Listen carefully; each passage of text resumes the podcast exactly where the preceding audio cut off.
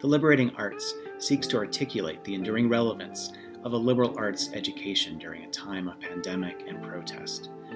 Through our online platform, we will host a series of conversations with writers, academics, institutional leaders, and public intellectuals about the nature of the liberal arts, their formational purpose, and their moral significance in a time of great cultural disruption. We hope to inspire viewers and listeners to learn more about the liberating effects of these arts on their own lives. To find out more, please visit www.theliberatingarts.org or find us on Twitter, Facebook, Spotify, or YouTube. Welcome to another episode of The Liberating Arts.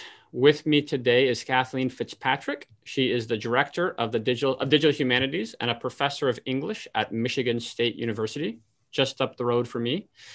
And she's also held leadership roles for the MLA in the past and currently serves as the project director of the Humanities Commons, which we might talk about a little bit today. But we'll mostly be talking about her, I guess I can say, two most recent books. The first one is published, and you should read it, and it's called Generous Thinking from Johns Hopkins Press. And her current project, which is available in draft form, on her website and is in the process of also becoming a book, is called Generous Leadership. And it's, you know, as it sounds, a sort of sequel or follow-up to Generous Thinking. So thank you for being with us today and sharing your insights on generosity and what this mode of thinking and leading might entail for liberal arts education. My pleasure. Thanks so much for having me. I wanted to start off by just asking you to define your understanding of generous thinking and generous leadership, because it might not be entirely what readers or listeners think when they hear that term. And I'll quote from your definition of generous thinking. You say, it emphasizes listening over speaking, community over individualism, collaboration over competition, and lingering with the ideas that are in front of us rather than continually pressing forward to where we want to go. So what does this look like? Why is it necessary right now, do you think? Yeah, well, I mean, if you look around too far, I mean, look around the internet, look at news media, look at the ways that people engage with one another on the street. We are in a culture that is in desperate need of a little bit more generosity in the ways that we understand and interact and work with one another.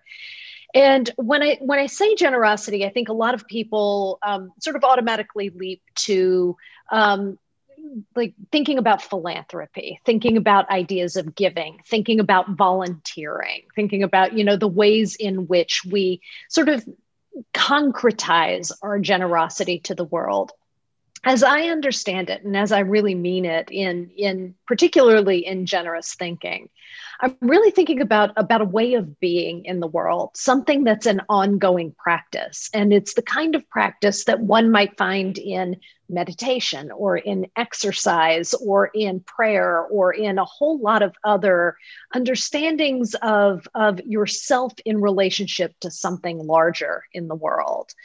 That generosity is meant to be a kind of receptivity, right? A kind of openness to the ways that others think and to the ways that the world interacts with you. And so hence that list of things that you mentioned, community over idealism, collaboration over competition, that what I'm really hoping in promoting a kind of generosity as the base for our ways of being with one another in the academy and between the academy and the broader publics that we work with is really recognizing that, you know, we often get put into the position of instructor, right? I am the one in this room with the knowledge, and I am here to share it with you. And we understand that sharing is being an act of generosity. I really want to stand that on its head and say that in many, many instances, the most generous thing that we can do is listen to what somebody else has to say and attempt to understand who they are and where they are as they're saying it. And really then from that position, attempt to build a conversation. That's really helpful. And I think, I assume our listeners can begin to imagine the contours of your argument about how this posture is not one that is commonly formed in the practices of academia, that much more often academia encourages us, shapes us to be individualistic and sort of agonistic or competitive in the way that we frame ideas. So that it really is, you said flips it on its head, or it really is a kind of a 180 from much of typical academic culture, even if we might promote ideas that are about generosity or service. That's not typically our way of being. Yeah, I mean, it starts really early, right? You can see yourself in the seminar room needing to be the one who has the correct idea, or who is able to pull the attention to the idea that you have. And we recognize, that mode of individualistic argument is what we're rewarded for all the way through our academic careers, into getting a job, into maintaining that job through processes of peer review and evaluation, that we're constantly being asked to put ourselves forward and our own ideas forward as the most correct. But the ways that those ideas best get built is often a really collaborative process, even if that collaboration is all behind the scenes. Yeah. And so finding ways to foreground that collaboration and conversation, and, not incidentally, to create institutions where that kind of collaboration can be rewarded, is a big part of the work that I'm trying to take on.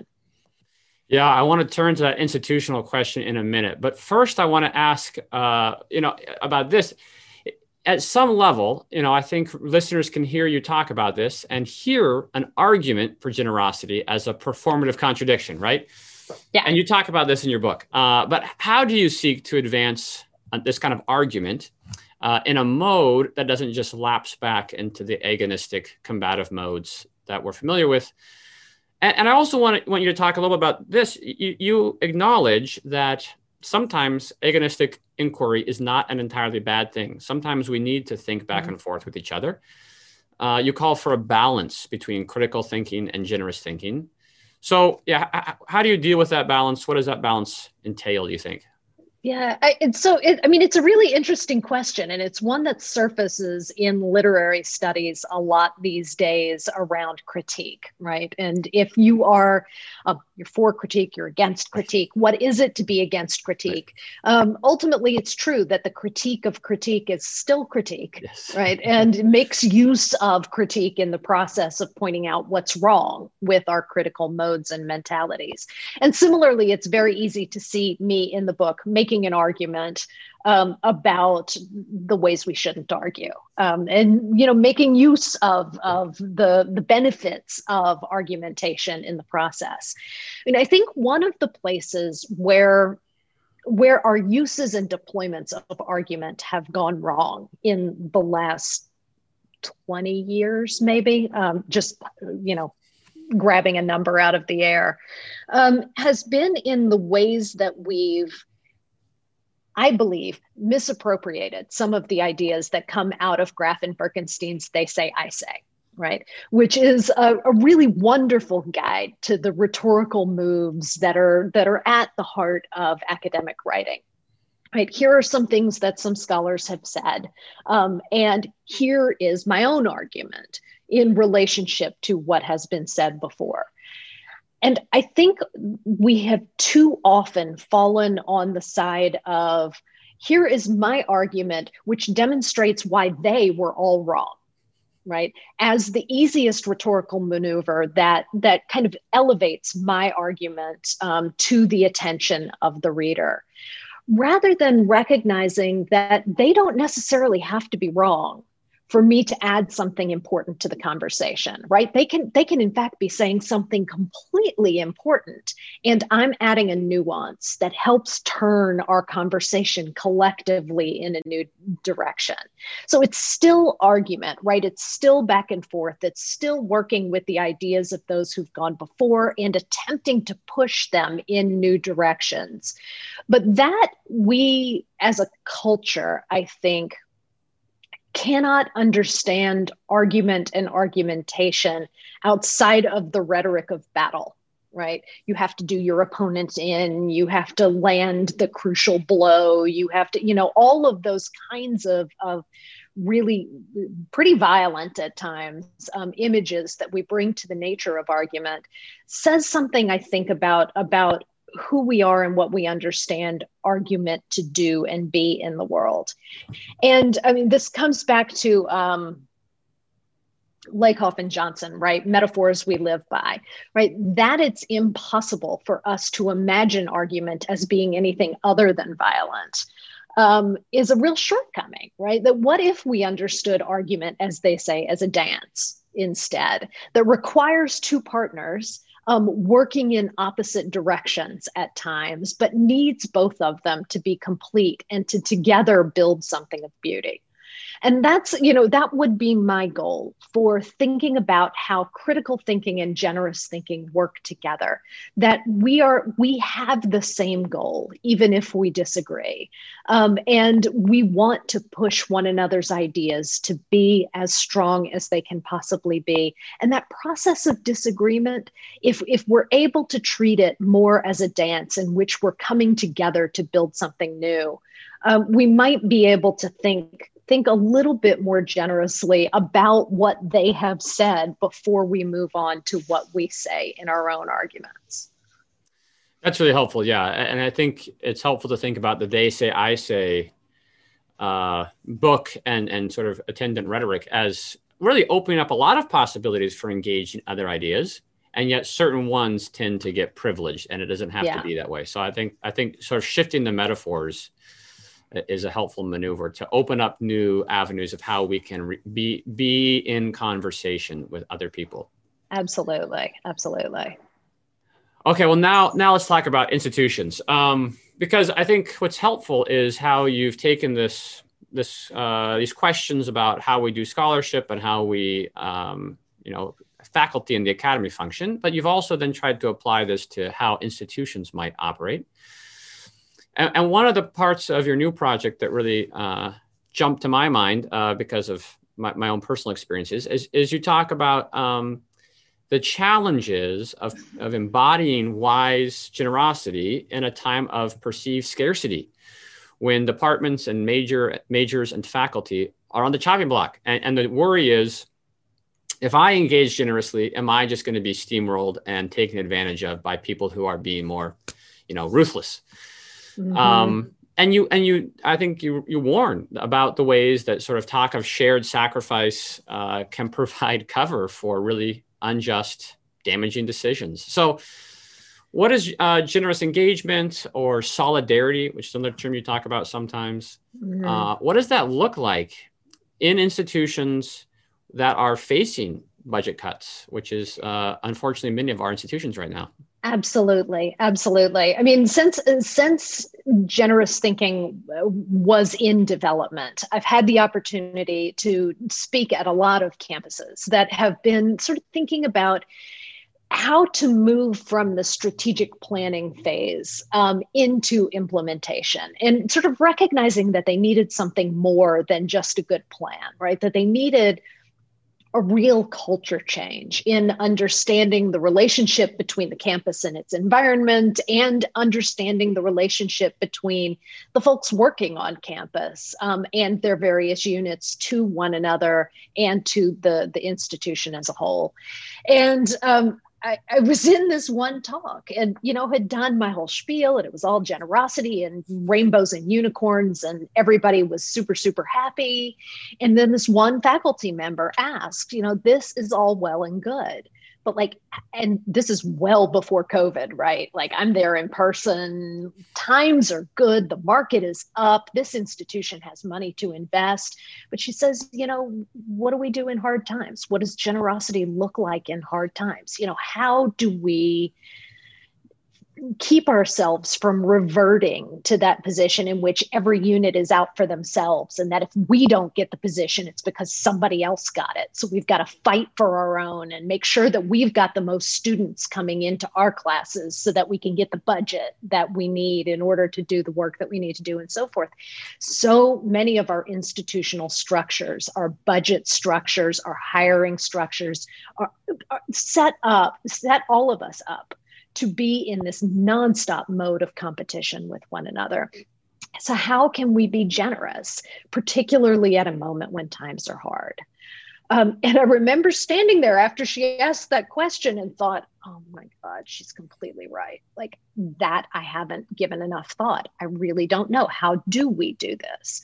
And so, you know, I said some things about transparency and decision-making, which is something that I want to come back to because I think that's more serious than my offhandedness makes it sound.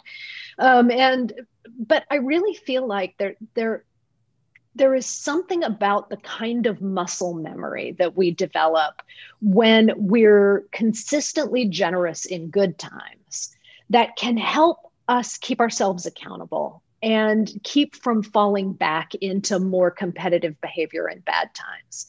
Now, developing generous behavior in bad times is hard. It's really hard because we are all feeling under threat at this point. And some of us more under threat than others, right? Small departments that have lost students in recent years feel their contributions to the curriculum undervalued. Faculty who are in contingent positions know that they're the most likely ones not to be renewed in the future. Staff who have very little in the way of job security at all are subject to furloughs and layoffs and even position removals, and it's hard to maintain a sense of solidarity at a moment when everybody is afraid that their position is going to be the one that's undermined. But I do think that, first of all, recognizing, and this is where the argument in Leading Generously is going, recognizing that the object of our institutions, right, the object of leadership within our institutions shouldn't be a budget, and it shouldn't be a structure, it shouldn't be a building. It's people, right? Without the people that make up the institution has no purpose whatsoever. And so recognizing that our first point of concern and care has to be for the people within the institution, whether they're the employees or the students or the community that's affected by the decisions that we make. That's got to be the first point of concern. And then beyond that comes this question about how decisions are made. When the decisions have to be made that are hard. And this is the kind of thing that I would really love to see institutions begin to develop in good times so that they have this to fall back on in bad times, so that they have the ability to be transparent and open and have trusting communications around the kinds of hard decisions that have to be made. So here's an example. My own college is led by a dean who is a philosopher, and philosophers and ethicists make very good deans, by the way. So I like vote for this as something that should be made more general because he's very thoughtful, right? And very concerned to make sure that he is acting from a values-based position whenever he is making the choices that he has to make. He started a couple of years ago bringing all of the chairs of departments and directors of programs together frequently. We meet, you know, monthly and sometimes more than monthly, depending on what's going on. And during the budget process, he started sharing with us the choices that he had to make, the places where he had to make decisions, and had us share with one another our own arguments that we were making for what our units needed. And so because of that, all of the chairs and the directors had this vision of like what everybody else was asking for and what their needs were, and what the dean had to work with and what his choices were. And because of that, when he ultimately, you know, we discussed them and we worked them through this critical friends process in which we kind of talked about the arguments that we were making and the needs that we were experiencing. But because of that set of conversations, when the dean made decisions that only a few people got to be happy with, we had all been involved in the conversation and we had all seen the range of needs that were being presented. And we all knew the impossible position that he was in, not being able to fill everybody's needs. I think similarly in bad times, you know, when there isn't a new position to go around, not only that, there are some positions that may have to go. Having that history of conversation among us, having trust in him that he was showing us everything that he could show us, and trusting that we were being heard about our concerns, made the processes that have happened to this point feel less threatening to all of us. And so we've been less inclined to fall back into those positions of fighting for our units and refusing to hear anybody else's needs along the way. Where this hasn't gone as well as at our institution as I would like to see it has been those conversations across the lines of kinds of employment, right? I think that the tenured and tenure stream faculty have heard a little bit from the non-tenured and you know, non-tenurable faculty about their concerns, but they haven't heard as much from the staff about the kinds of concerns that staff have. And so the faculty have had a tendency to argue for their own positions, not recognizing that the nature of a budget means, you know, if we get what we ask for, the staff are not going to get what they need. So I want to inspire as much as I can the kinds of conversations that will allow all of us to hear and see one another's positions and to really begin to understand that the more that we can do to protect folks who are not in our unit, not in our hiring or position in the employee hierarchy, the better off all of us are going to be in the end. Sorry, very long-winded answer. But like, I'm really, really passionate about this right now because I think it's something that our institutions are by and large not set up to do a good job of, to being transparent about decisions, finding ways to have those conversations rather than doing a bit of a divide and conquer, and really recognizing that the community that works together and learns together and thinks together on campus has to be the thing that is most protected. At a time when we're cutting budgets.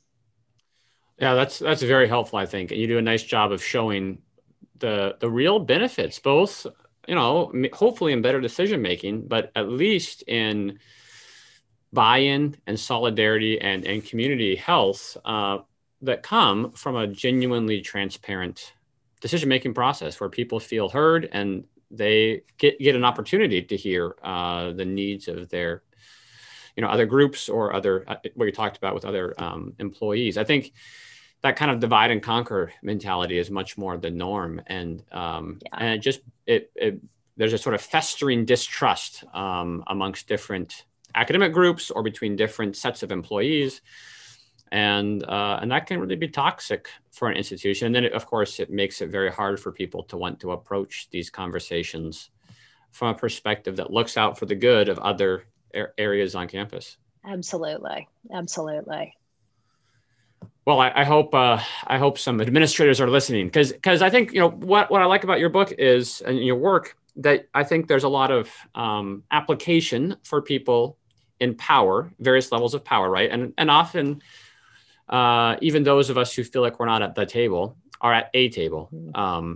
But it's not just for people who you know, at the dean level or something. It's also for, you know, I think you do a nice job of thinking about what this looks like for other people. And one area is in the kind of other institutional building work that you've done, whether it just be in the way that you do your scholarship, but also I'm thinking of, and I guess I should specify for people who don't know, but you have this practice of publishing your work in various drafts before final publication and soliciting and responding to feedback. And I also think about your work with Humanities Commons and that whole network. You know, what kind of, I guess, working in public do you think that we can do, even those of us who might not be at the seat of institutional power, but we still are at other seats? Absolutely. I mean, this started for me. I mean, this whole process that I have of posting draft work and seeking comment on it started because I was very early on in the academic blogging space. Like 2002, I started a blog, and I mean, which was an exercise purely in immediate gratification, right? I'd been writing these articles that took forever to get through the process and that I never knew if anybody read or not. And I'd been working on my first book, which took forever and was going to be several more years before it came out. And just really wanted somebody to read something and tell me what they thought about it and argue with me if they thought I was wrong or push me in new directions. I wanted feedback. I wanted a response. And so I started this blog, and it was very offhanded stuff that I was publishing early on. It was just, you know, thoughts about work that I might develop or ideas that got pulled out of other material or what have you. You know, it was just like what I was thinking about the world and my work at that point. And I stumbled into a small community of other folks in literary and cultural and media studies who were similarly experimenting with blogs as a mode of thinking through their own work. And we developed this very regular practice of posting comments on one another's posts and referring to, linking to one another's posts on our own blogs. And it produced this kind of networked conversation that really became the place where I felt my work process begin to come alive, right? It wasn't just me reading books, taking notes on books, writing articles about books, and then hoping that they made sense to someone other than me. I had this community that was constantly telling me when I was on to something interesting and when I was saying things that didn't make sense and, you know, when I should elaborate on an idea. And it sort of after a while, it took a while for me to recognize that I was using blog posts as a place to try ideas out and get that feedback, develop them into something more, take them to a conference, write a paper, what have you. But it was the blog that I kept coming back to for that engagement. And so, you know, after several years when I had gotten around to figuring out what my second book was going to be. And it turned out that the second book developed out of a whole lot of blog posts. When I was in negotiations with the press that I was going to publish it with, I asked them if they would let me post the entire draft manuscript online and do an open review process at the same time that the press sent it out for conventional peer review. Now, I should say that the book was about scholarly communication, right? And so it sort of made sense. I had this whole chapter about the future of peer review in which I made the argument that we needed to do more peer review in public and we needed to open up the process and we needed to think about the ways that blog communication, like I had described, was a new form of peer review. And so I was able to make the argument to the press that this is like 2008, that they should let me do this because it would be good for the project to sort of walk its walk in addition to just talking, right? And so I did. And I mean, I kind of went into that process a little bit naively. I you know, get asked a lot, like, how did you become brave enough to post the whole thing online when it hadn't yet been revised and when you didn't know what the peer reviewers were going to say? And it honestly just never occurred to me that there was something to be worried about there. This was a community that I'd been in conversation with for years, and I wanted their input. And so I got it. We opened up the peer review process, ended up with about 40 commenters who came through and commented on various components of the manuscript. Many of them scholars in my field, but lots of them outside my field entirely. I had librarians who came in and commented particularly on the chapter on preservation, which was really helpful. I had an IP attorney who came in and kind of schooled me a little bit on copyright, which helped me be less wrong in the book when it was finally published. And that was all really good. And everybody basically, you know, there were some curmudgeonly things that happened, and, you know, some people argued for their perspective.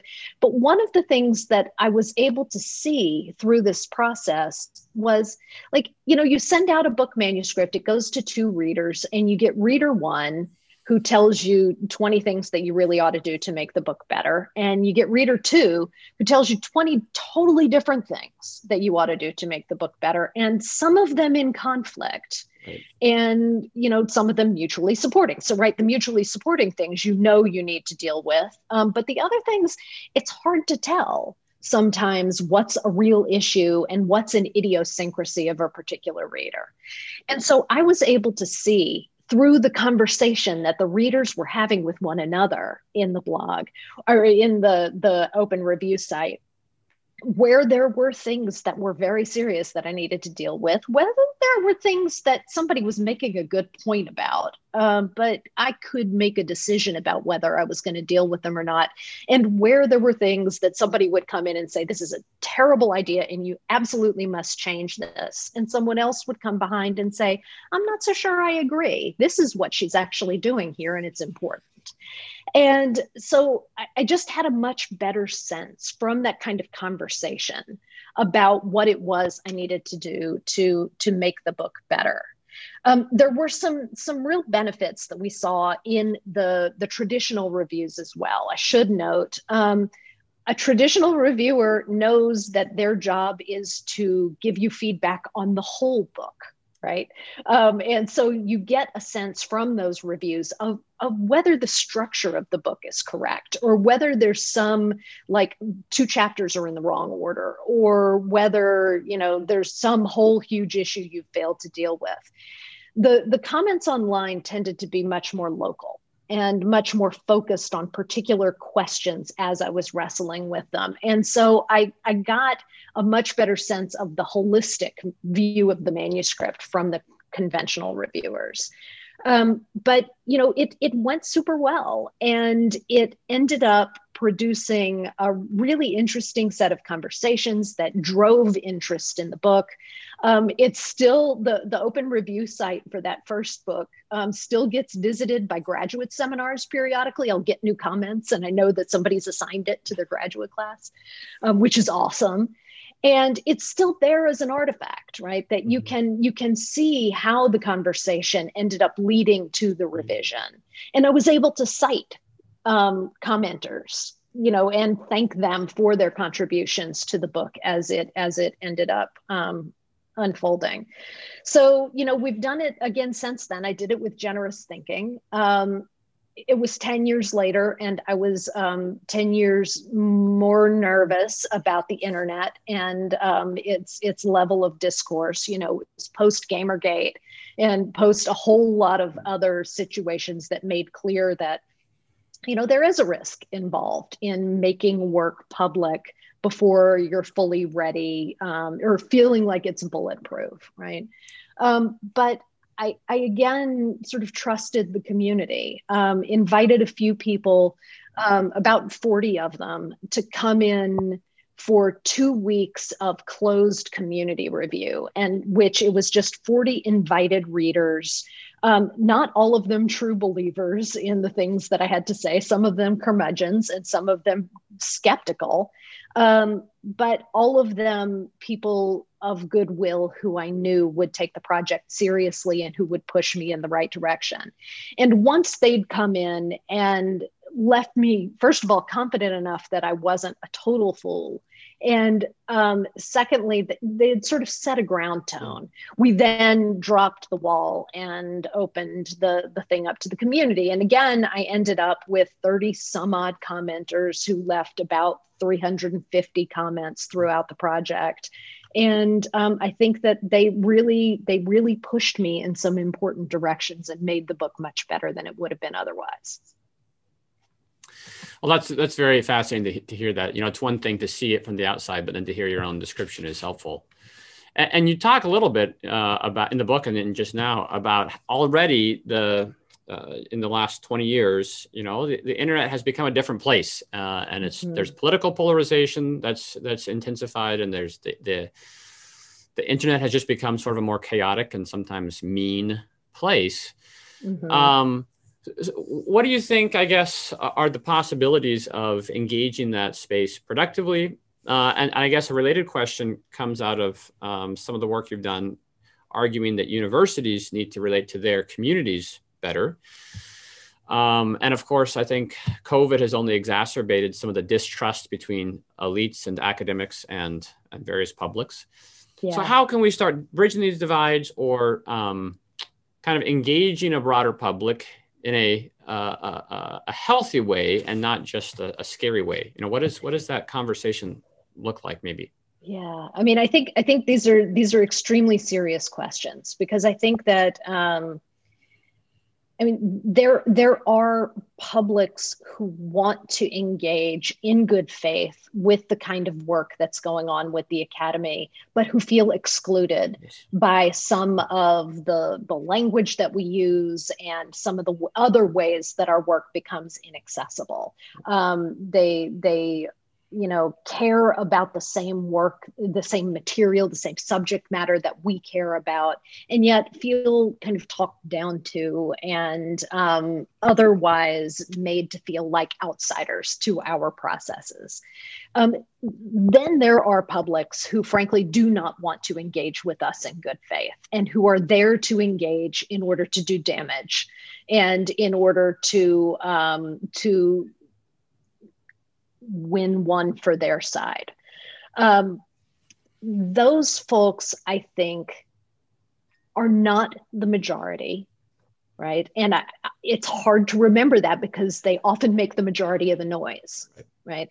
And so I think it's important for us, first of all, to recognize that there are many, many people of goodwill out there who want to be engaged by us and who are willing to participate in the kinds of conversations that we want to have in a good faith way, but need an opening to do so. And that if they are brought in, we can help tone down some of the noise by having better conversations available to us. Those folks who do not approach these conversations from a position of goodwill, however, we need to be prepared for, and we need to recognize the kinds of damage that trolls and that political vindictiveness and that other kinds of just generally terrible behavior can have on the ways that we work. And we've seen so many cases lately of academics who are saying things that people don't want to hear and who then end up getting reported to their dean or their provost, who have alumni who come out and say they have to be fired, and that kind of damage that can do a lot of damage to a career, right? Particularly where an institution isn't ready to hear that kind of complaint and isn't inclined to have the backs of their own faculty members.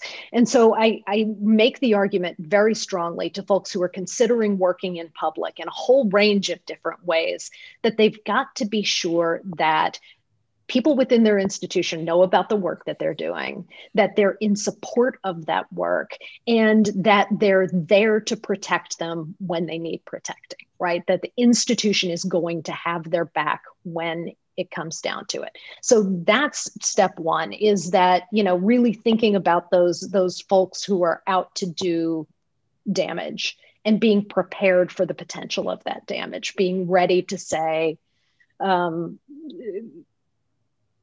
things to the contrary. But then there is the importance of not shutting down the public conversation in order to be able to reach the people of goodwill who really do want to be part of a good faith conversation about the kinds of work that we're doing within the academy. There are a lot of different components to working in public that I think we all need to do a better job of thinking about. I mean, scholars do, but also our institutions do. And we need to recognize that, first of all, we're only going to be able to reach those publics with the work that we're doing if we're publishing in venues where it's likely to be found, right? If we're publishing in inward-facing journals only, that are only speaking to our set of scholars, it's not a surprise if the work doesn't have the kind of public impact that we would like it to have. So we need to publish in more public-facing venues. We also need to publish in more public-facing registers and be ready to do what I describe in Generous Thinking as a form of code switching between making an argument for an internal audience of scholars and making that same argument for the world. The more we get better at that, and the more that we get better about that being a component of our work to make that argument publicly, the more we'll be able to draw those conversations with the people of goodwill who want to participate. But that also means that our institutions have to be ready to understand that kind of working in public as actual real work, right? And not just say, well, you need to be publishing in peer-reviewed journals of the highest caliber and the most exclusive venues in order to get credit for your annual review, but instead to recognize that the process of engaging a public is itself work that really needs to be rewarded, and that it will bring benefits to the institution if its faculty and its staff are in these ongoing conversations. So we really need to think differently, just about how scholars do the work, but also how the work is assessed, how it's evaluated, how it's valued, and how it's rewarded. And that's a big change for institutions to be considering. I think it's a helpful set of considerations to have, though, as you go into that kind of work and thinking about which aspects of a faculty person's job they can open up to a broader public and recognize that that's going to be a challenge sometimes, but hopefully has real rewards. I think, so let me kind of frame this in terms of the Liberating Arts Project, but I see this as a follow-up question in many ways. So the Liberating Arts Project is a response to COVID and the sort of economic, technological pressures it's bringing to higher ed, but also to the racial injustice and the kind of political ferment of the last year. And some students can find academic inquiry and the slow work of learning to be really disconnected from real world crises like racism. And this is where I see it as a follow-up to what you just talked about. I think academics don't always do a good job of showing how the modes of inquiry that we engage in, or the kinds of education we engage in and offer, can have real public goods and can help students, train students to address persistent political and social problems. So maybe there's some reasons, justified reasons why students might not find liberal arts learning or college inquiry to be relevant to these problems. But what might we do to help, show how slow thinking maybe or difficult academic inquiry does have real social and political goods? That is exactly the right question to be asking, I think. And it's one that I alternately have 40 answers for and no answer for, because it's such a huge question. One of the things that I always want to say in response to this kind of question, what good are the liberal arts for when we're facing these kinds of crises, is to point to the ways in which our ability to understand the crises today is predicated on the work that's been done in the liberal arts for the last 20 years. So, our students today and a broader and broader swath of the general public understand race and racism as being as being larger than the individual, right? It's not about individual perspectives. It's a socially determined and socially constructed set of issues that are really institutional in nature and that we need to understand and approach from that institutional perspective. All of that comes out of gender and ethnic studies over the last 20 years. And so doing that work in public and ensuring that the kinds of conversations that we're having as we think through the kinds of issues that we work on as scholars, that's having a public resonance puts us back in that conversation and makes us not irrelevant to the kinds of work that young people today are correct in saying we need to be focused on. We need to be focused on questions around climate change. We need to be focused on questions around racial injustice. We need to be focused on questions about the use of force in our society and the ways that it unfolds. I mean, there are many questions like this, but ensuring that we are having those conversations in public is one way of making the connection between the kinds of work that we do and the kinds of public concerns that students today have. But the point that you make about the slowness of that work, right, is a really difficult one to think through, because we're in a technological moment and an economic moment in which we are, as a culture, increasingly driven to have answers now, right? And if the ways we're doing X aren't working, we need to be able to put Y in place tomorrow. And we don't take the time to think through the implications of putting Y in place and what it might mean, or what it is about X that isn't working, or what have you. We just pressed to make progress in all kinds of ways, faster and faster. And we feel that in academic life, as we're constantly feeling like we're being asked to do more, and doing more with less has become our primary mode of being. But finding those points at which we can really slow down and take the time to engage with the work that is most important to us rather than most urgent, I think is a really, it's a learned skill, right? I know that you've talked not too long ago with Alan Jacobs, right, and his book, Breaking Bread with the Dead, I believe, I found to be utterly inspirational on this question of slowness and speed, and the necessity of really attempting to think outside our own sphere of reference. And in particular about the ways of introducing students to that significance as well. The other book that I was going to point to in this regard is Johann Names, What's the Point of College? Which is really wonderful in thinking about this question of the liberal arts in a moment when everything is pressing us toward utilitarianism. And I strongly recommend it. He and I don't agree on everything, but I do think that the kinds of questions that he raises about the close and intense work with the material of history in the same way that Jacobs raises it is really crucial for us in attempting to get students to understand what it is they're doing in college in a different way. That's really helpful. Thank you. And maybe my next question is already answered, but I'll ask it and you can elaborate as you see fit. But in your book, you describe the ways in which education has largely come to be understood as a private, career-oriented good, right? Yeah. And I think what you've just done is begin to articulate how we might go about recovering the sense of education as also a public and communal and social good, right? Yeah. But is there anything else that you would add to how we can help students and I guess through the broader public understand higher education as an important good for the community? Absolutely.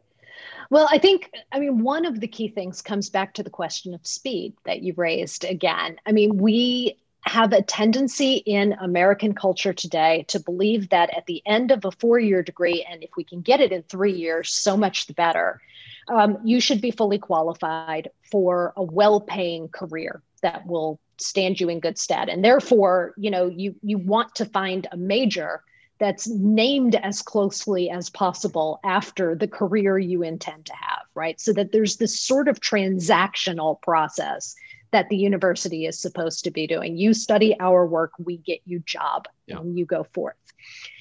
When in fact, the entire principle behind the liberal arts has never been about that sort of career transaction. It's been, if anything, about learning how to learn in a broad-ranging way, that whatever the job you land in immediately after you graduate, whatever it is you do, you're prepared to move into new fields, and you're prepared to shift directions and learn new skills, and you're prepared to have a much richer life, right?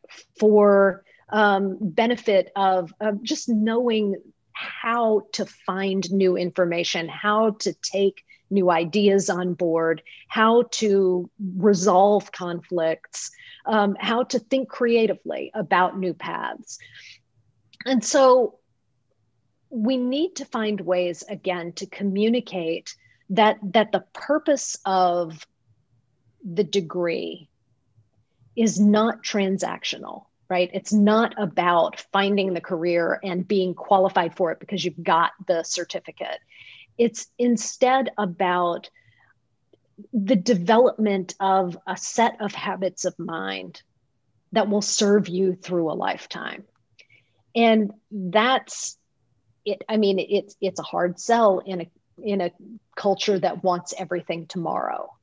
But it's exactly the kind of education that enabled so many of the leaders who are today calling for more and more transactional approaches to the university to get where they got, right? No member of the Supreme Court took a degree in Supreme Court studies, right? No one in Congress went through a program that was aimed at basically vocational education. They got the kind of broad-ranging degrees that enabled them to learn the things later on that allowed them to get to where we are. Everyone in our culture deserves that to whatever extent they want it.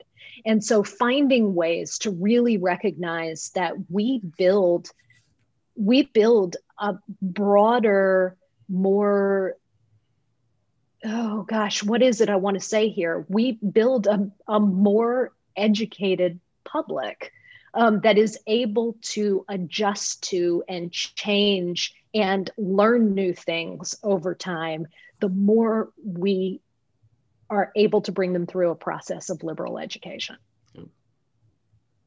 That's very helpful. Thank you. Good.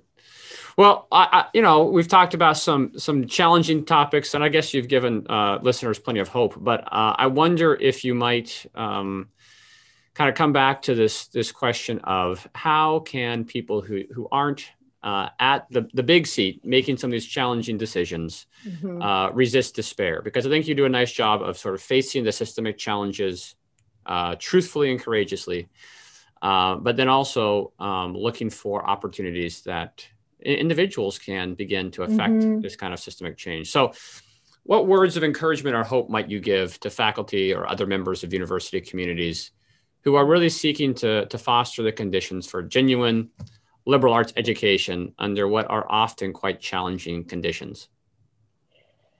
You know, I have at various points been accused of being naively optimistic. And I will say that the last several years have really challenged that position. I mean, it's hard to remain a naive optimist in the face of everything that we've had to deal with of late.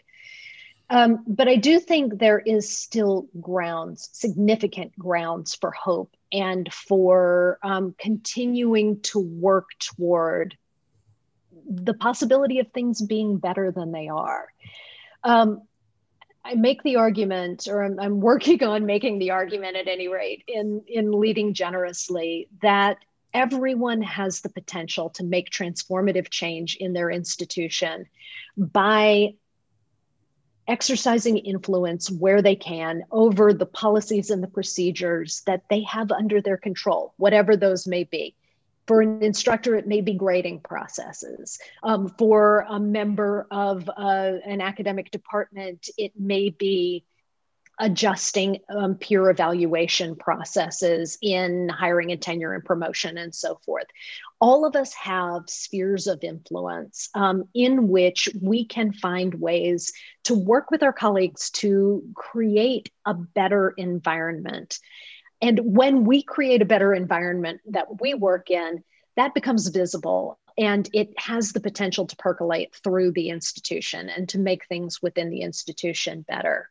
One thing that we did here at MSU, again, my department not too long ago conducted a top to bottom review of its bylaws and worked through them to make sure that they were as focused as on creating equity and inclusion as they possibly could, that they were keeping up with the times in terms of review and like our understanding of what scholarship is and so forth, and that they were as generous to our colleagues as they could possibly be in thinking about the terms of our employment and our work together.